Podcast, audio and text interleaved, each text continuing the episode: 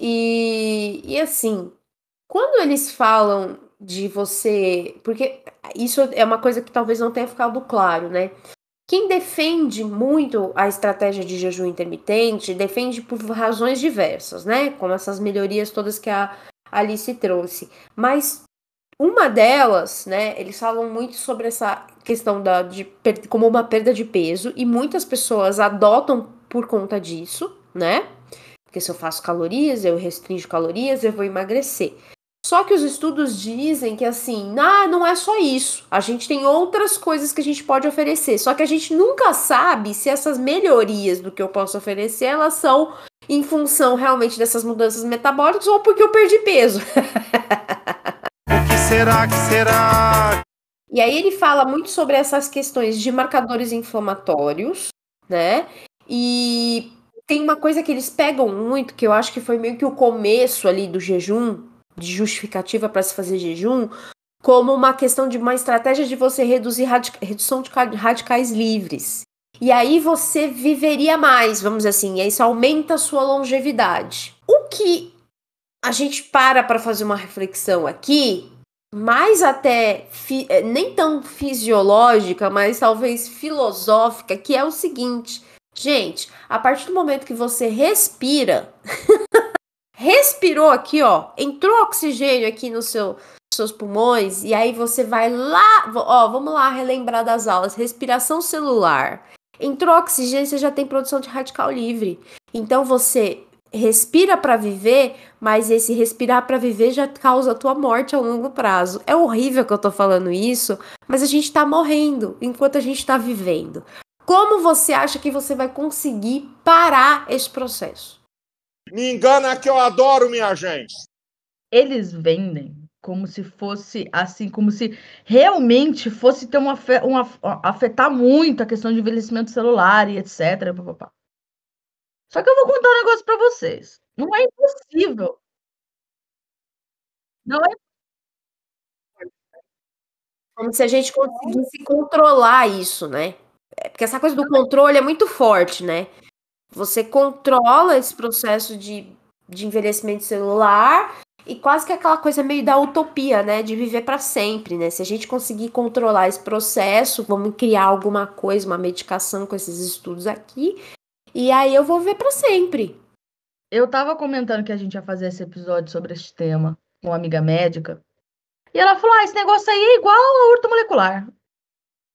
E aí eu comecei a pensar um pouco, porque você já tinha me passado me dado uma prévia dessa sua problematização, e eu comecei a pensar um pouco sobre as modas de vem e vão, de que tentam controlar o máximo possível e otimizar, que é um outro um eufemismo para controle, o nosso envelhecimento, nosso funcionamento biológico de maneira perfeita. Para quê? Para produzir mais, para trabalhar mais. Comunista!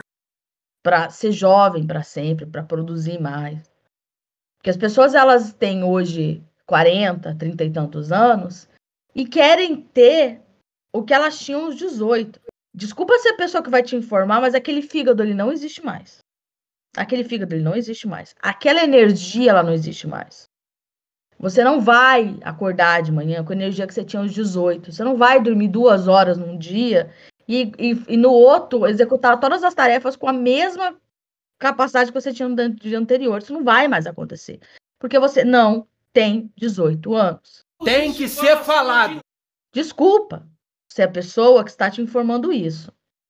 Eu queria muito que não desse, que não tá falando isso. Eu queria muito, porque eu também queria ter a energia que eu tinha aos 18, etc. Papapá. Mas a verdade é que não importa o tanto de suplemento que tu tomar, não importa a estratégia nutricional que você fazer, não importa o quão orgânica for sua alimentação, o quão perfeita ela for, não existe controle sobre o tempo. Não é. existe controle sobre o envelhecimento. Não se controla envelhecimento. Ah, mas anti-inflamatório. Ah, mas não sei o quê. Existem coisas que pioram, aceleram o envelhecimento. Concordo plenamente.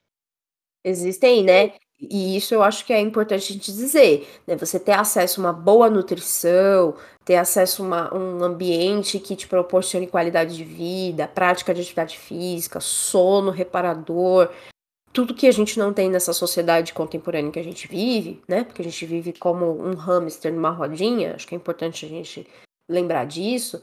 É, é óbvio que vai fazer o envelhecimento vai ser diferente para uma pessoa que tem acesso a isso e uma outra pessoa que passou por diversas privações ao longo da sua história de vida, inclusive envelhecimento precoce mesmo, né? Mas o grosso dele vai acontecer, gente. Vai acontecer. Mas assim, o processo de envelhecimento ele não vai parar, né? A gente pode envelhecer de maneiras diferentes. Inclusive esse é o discurso que pega muito as pessoas, né? Nessa coisa toda.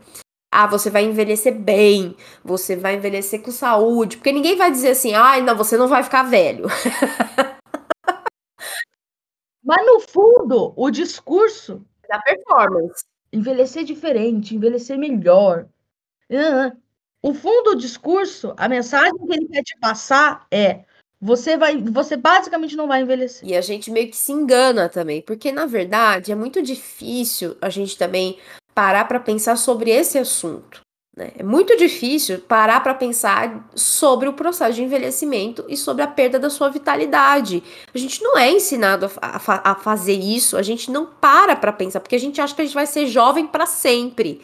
Né? É. Tu é milênio. O quê? Milênio. É não, milênio não, eu sou jovem. Isso, não, eu sou jovem, Guilherme. Não existe a valorização também. O idoso é muito mal, maltratado na nossa, na nossa sociedade. Exato, é desrespeitado.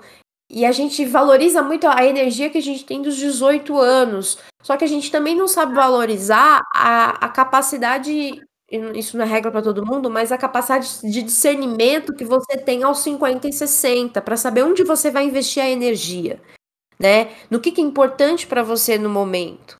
Inclusive na sua percepção de cuidado sobre si mesmo, né? Porque eu vejo que muita gente começa a fazer exercício, começa a mudar algumas coisas na vida quando percebe que o corpo já não responde da mesma maneira. É o ideal? Não, não é.